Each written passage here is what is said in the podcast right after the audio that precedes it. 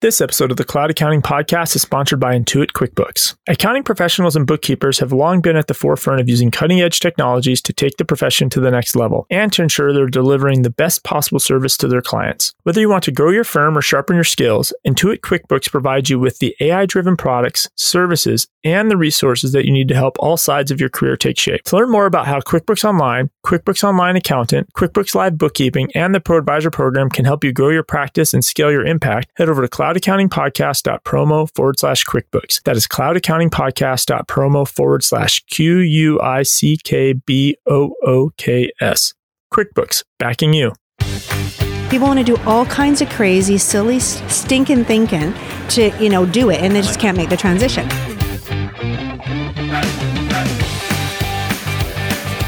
Welcome to the Cloud Accounting Podcast. I'm Blake Oliver. I'm David Leary. Lee Podolsky. I'm Mary Hambleton. Ronald Baker. No, just kidding. Rhondalyn Korlak. Hey, Rhondalyn. Thanks for joining us so much. This is uh, the end of day one, the accountant day at QuickBooks Connect. We've made it. We made it. A full day of recording. It's very exciting.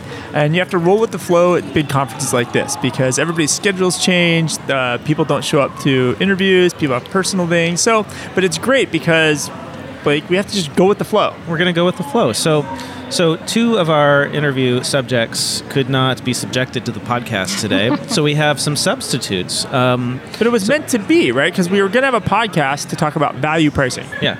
And so Rhondalyn wrote a book recently on value pricing. I was like, this is going to be awesome. We're going to have like the three thought leaders on value pricing, and two couldn't show up. Yeah. But a fan of the podcast showed up, and her firm is currently moving from the billable hour to value pricing. So Lee and Mary, are you at the same firm? We are. So uh, give us your full names again and tell us uh, your about your firm so that we got a little context here. Yeah.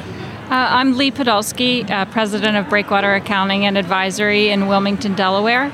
Uh, we do outsource bookkeeping and accounting for small to mid-sized businesses, nonprofits, and uh, most recently, family offices. And I'm Mary Hambleton, and I'm the Director of Operations at Breakwater. And um, we're trying to move towards value pricing. We're, we're looking to be more profitable and offer more value to our clients. So Fantastic. And how many staff, partners, people at your firm? Uh, currently, we have 31 on staff and two interns. And uh, Rhondalyn, for our listeners who may not be as familiar uh, with you and, and what you're up to, uh, what what brings you to the value pricing discussion today? Oh, look, I think um, earlier this year I published a couple of books and a workbook called Pricing Value and Implementing Pricing Value. Um, it's being distributed out of, it's my first uh, New York publishing contract. So everything I've Wow. done has been very Australia focused. But um, Ron Baker has taken me under his wing.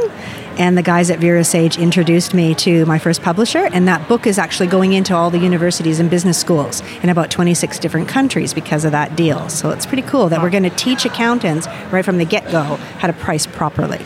Wow, that's going to pay dividends down the, the road. That's great. To those accountants. To those accountants and bookkeepers, yeah. But for those of us who are learning it now, what can we distill, you know, in 20 minutes of a podcast episode when it comes to moving from the billable hour to a value pricing model? Like, what are the challenges that you are seeing in the American market? I guess uh, maybe that's a good place to start, and then we can kind of hear what Mary and Lee, what their experience has has been as well. Look, I think there are many challenges. The biggest of which is people's mindset. You know, everyone comes into this um, thing with a lot of baggage, right? You know, when we're doing pricing value, you're not actually learning something from the beginning. It's not as if, you know, you didn't know how to speak Spanish yesterday and you are now learning how to speak Spanish. We actually have to unlearn all of the bad habits that we had that were around the concepts of hourly or cost based pricing before we can do value pricing or pricing value properly. So that's a big thing, is because it, it takes a lot to shake bad habits. And so that would be like the big one for me. People want to hang on to timesheets. People want to do all kinds of crazy, silly, stinking thinking to, you know, do it and they just can't make the transition. The second is you need to control your own bloody fear right? The biggest thing I hear is people saying, you know, I don't think I'm worth it. I don't, you know, I don't think I can do it. My clients are price conscious. Hold, hang on a second here. It ain't about you. The value isn't about your value, it's about what is it worth to the customer. And so we need to reframe that conversation. We get to the value of what it's worth. To, how thirsty is the customer? Is the customer, you know, at their home where they can get a glass of water, or are they basically crawling across the desert after not having drank anything for 48 hours in 40 degrees Celsius heat, dying of dehydration. The level of value is different for those two different people. We need to get to the heart of that. We need to have better value conversations. Everybody just wants a price. You know, we were in the panel discussion, and someone said, I, am value pricing." I knew I knew things were going to go bad as soon as I heard them say this. Right? Value pricing, and we sent out a letter to 700 clients telling them that our prices are going up. Well, I got news for you. You're not value pricing if you're not pricing every single client individually. You can't just send out a mass email and then try to sell the value in the back door. The value has to be set and established and agreed upon before you ever quote. You know, premature quotation is just as bad as premature ejaculation, and there ain't no blue pill for it, right? That's going to so. be the clip at the beginning of this episode. episode title. on, on that uh, that's a great transition point now. So, uh, so no one wants to talk after that. So, uh, uh Mary uh, Lee, uh, what? So, wh- where is your firm now in the in that whole journey? Yeah, like, what, what, what's the status? So we have been working towards value pricing. Um, we definitely don't want to be we're not doing billable hourly anymore. But a lot of times when we're figuring out our pricing or how we have figured out in the past is we're figuring out, well, how many hours do we think this will take? And then we're coming up with our price and then we're giving them that quote. Right. So um, that's not really value pricing. No. Right? So, right. So we're saying we know that that's not the way to do it. So right. we're working towards getting away from that and um, sort of understanding the, the, the knowledge that we have is something that they don't have and letting them do what they do well so we can do what we do well but we should get paid to do what we do well. What are the biggest obstacles for you when it comes to actually making that vision happen of, of doing the, the value pricing? I think just getting comfortable with the conversation mm-hmm. to have with each client. Um, and as we get more confident each time, I think we'll get better and better at that. Um, we already are very focused on each client relationship, um, getting to know them, what their pain points are, and everything. So it's just sort of moving that along to towards our pricing, you know, and how we how we do proposals and have that conversation up front. Um, so it's a learning process for sure.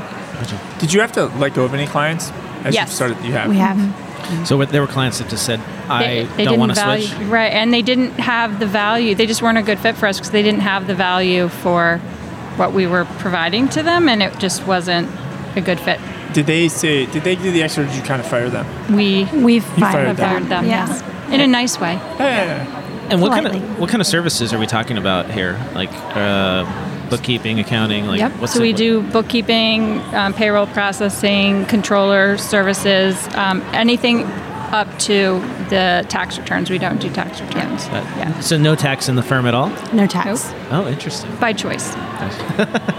what has been like the hardest hardest thing so far?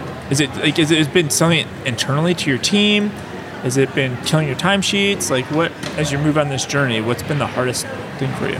I think figuring out, you know, what's the right price, what's the right um, package to put together for a client, and then you know, do you offer multiple ones? Do you look at each client individually and figure out what they need? A lot of times when people come to us, um, we've been fortunate that that they're coming to us. We're not having to go out looking for clients, but it's always an emergency, and sometimes we don't have the, the luxury of time to figure out what they need. We, we need to solve a emergency right away. Right. Yeah, Rhondalyn, that is something that I always had a challenge with when I was trying to value price, and I'm not sure I ever really, really did it. Uh, was somebody comes to me and I need to get working right away. Under the hourly model, it was easy, right? I just tell them my rate, I get going, I start billing them. With value, pricing, I have to have this big conversation, understand all of their needs, and try to like it just takes it seems like it takes a lot more time. So do you have any tips? Do you have to give some value away for free? I think that helping someone clarify and quantify what it's worth to them, right? Like I think that First of all, one price is always going to be the wrong price. So that's job number one. You should never, ever, ever be giving somebody one price. It should always be a set of three prices. And there's reasons for that, right? But question number two is around this value thing. People pay only for what they value. And it doesn't require you to have an hour long conversation to get to the heart of value with a client, right? So at the end of the day, what you need to establish in a nutshell is one very simple thing, and it's often missed by a lot of people. What is the cost to that client of continuing to ignore the problem or not have the solution? If you can just ask questions that get to that one thing, you can value price. Because they'll be willing to pay anything less than the price of not fixing the problem. Is the, I mean, Correct. That's a baseline. The biggest drama that I see people say, oh, you know, somebody didn't like my price or somebody, you know, didn't see the value. It's because you have not assisted them to quantify and acknowledge what it actually costs them personally, financially, or strategically to not have the answer to that problem. And if you can do that, you can value price. And then you, you want to think about things like deal breakers, right? I would want to throw in what you want to do is you want to create so much economic value, it's a bloody no brainer for them to do it, right? So, what you're trying to do is you're trying to create a situation where your economic value is so huge, you immediately disqualify your competitors. And that could include a lot of things, right? Like if somebody came to you and if it was for a tax return, you could be say they could say, "Well, you know, I'm really afraid because I'm running a tech company and I've got this R&D thing that I'm going to get audited." Well, then you just take audit insurance and you make that part of the value of your package. So you're looking for their deal breakers. What causes David to walk away from this, that is part of the value. But you've got to think, you know, you've got to practice this and think on your feet and ask the right questions. But it shouldn't take you hours to get to value for something specific. Somebody comes to you and they're like, if I don't have my financial statements turned around, I can't buy my dream home. Oh, okay. So what would it be worth to you? you know, you start to have the conversation. You can get to the heart of value pretty quick. Have you guys had a conversation like that? Or do, do you ask your clients? We ask them a lot more, I think, in the in the initial conversation about you know what their business is about or what they're struggling. I mean, I guess we do what they're struggling with. Right, we're listening to them and, and their pain points, and and we can identify right away if they're just focused on, you know, price. That's the cost, and not, and so it's trying to get them past that and talking to them about what really is driving them.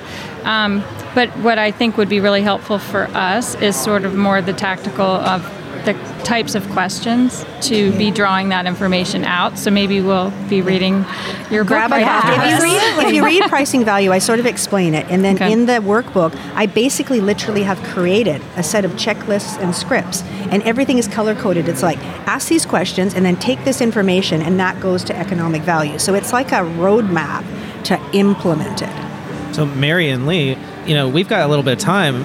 You, you basically have a free consulting session right now with Rhondalyn. Do I was have just any, thinking the same Yeah. thing. Do you have any questions that you would like to ask her, you know, to help you with your, your value pricing journey? Well, so we really are working on this in our firm right now um, in our strategic planning for the next five years. And um, one thing that came out was we're talking about what we're offering is um, something that is possibly hard to quantify is um, the peace of mind. Like having clients tell us, I can finally sleep at night. Sort of that, you know, peace that how do you put a dollar on that? I don't know, but that is something that comes up a lot. It's like a MasterCard commercial. It's priceless. Yes, yes, it's priceless. Not all pain is financial, right? So there's personal and strategic as well. So when you're dealing with something like that, you would want to be asking questions of, so if you were able to get a good night's sleep, what would that be worth to you? Or if you were, you know, not getting woken up all in, every night because of these things, you know, how much extra time would you have? You can start to back your way into questions around that to You get more specificity. Actually asking the clients, what is that worth to you? Yeah, Yeah. straight out. It's on the script. It's just straight out. I just ask, I, you know, I say, look, when you've thought about acquiring a solution to this problem that we're talking about right now, what is the diffi- most difficult thing associated with finding the solution? But and I'm, then if I'm an accountant start to drill down. right? That's a very scary question for me to ask my client because I'm afraid that they might say "Mm, it's only worth two hundred dollars a month to me, or like it, it's a scary to, to ask an open-ended question of my client like that. It's a little scary. Look, a lot of the pain that our clients are in is pretty big, right? So when you take a look at when I, because I'm talking about cash flow tomorrow, right? So I've done a lot of stats in America and compared them to what I know about Australia. 87 to 93% of small businesses have severe cash flow and working capital pain. If you start to actually figure out how much cash is trapped in their business, if you start to figure out how much interest carrying car charges they're doing. I did a pricing session last night for a bunch of people pre-con, right? And one of the, we sat down and we practiced, and one of the ladies said, oh, it's costing us $560 a month in credit cards because we're not able to pay our credit cards. So the interest alone was 560 a month. Well, now you know, right? And you lost opportunity costs. Like if you don't collect your debts quick in your business, right?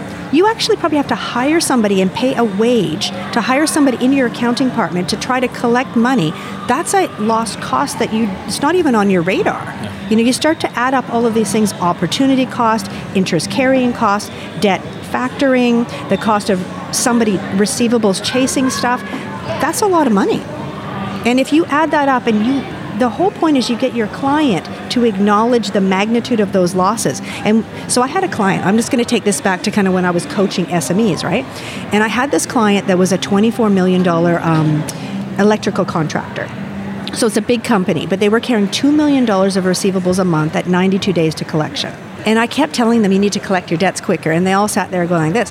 One day I went in and said, it costs you $234,000 that you're flushing down the toilet every single year because you haven't collected your debts. Well, boom, I had their attention. Because I said, if you got that money, you could both pay your mortgages off. So we need to make it, you know, if someone's problem is $234,000, it's not that hard to tell them, oh, and by the way, my cost to you to fix this this year and put all the systems in place will be $40,000. Thank you very much. I take Visa, MasterCard, and check. So you guys said uh, uh, you're starting to go for family offices. Mm-hmm. Mm-hmm. Is that because there's opportunity to there's there's just more money in that, or what made you chase the family office? Actually, by just by being asked several times, um, and it actually the the services that we provide to the family offices are very similar. We already have the setup and the technology and everything to do this for our business clients. So it's an easy addition to be using. It's just a different client segment that has a lot more um, concern around security and confidentiality. Any other questions? I think, I guess my only other question would be around the, to me, it sounds like we would we're almost talking to them about the, the return on their investment. They invest in us, and this is what they would get in return. Is that right? Uh, yeah, it's about a whole bunch of things. It's about their feelings, their so- solutions to their pain points, and the desired transformations in their business. You know, you're right here, and you want to get to there, and how is that going to happen? So it's more than just pain points. It sort of encompasses and it's interesting because it, this is a that's a very different conversation than they're used to ever having with an accountant or you know so right. or attorney or anything. So it is it's going to rock them a little bit sure. because they're so used to well I've got these you know proposals from these three firms and you know they're trying to sort of match it all together so to just veer it to that conversation and really get them engaged in that is key. Yep, absolutely. Yeah. Well, and don't be afraid to shy away from this stuff because so I've done a three-hour session at QB Connect in in Sydney and Melbourne several times, and I did one last night for a pre-con, and it is not uncommon to see tears. And one of the participants that was in the workshop felt uncomfortable about that. And I said, look, we need to be asking these questions because they may have never voiced these concerns and fears that they have to a single other human being on the planet. And when you know that and you've developed that rapport with them, you now have leverage. Leverage in two ways leverage because you know what to price it, but also they are extremely motivated to fix the problem, right? If somebody doesn't realize they have a problem, they got all the procrastination and excuses in the world. But if you can help them crank it up and realize that this is a $234,000 problem, you're going to get action. And you want to get action because you don't want to do the work. You know, when you transition to value pricing, the whole thing is also about them being accountable and stepping up and taking action in their own business. It's not your responsibility to fix the problems. They need to step up as well too, and that's part of it. What makes it a true partnership? Yeah, a collaboration. Mm-hmm. Lee and Mary, how do people get a hold of you if they're listening to the podcast? They want to contact you. You can visit our website, which is breakwatercorp.com. And Rhondalyn, how would people get a hold of you? At pricingvalue.co.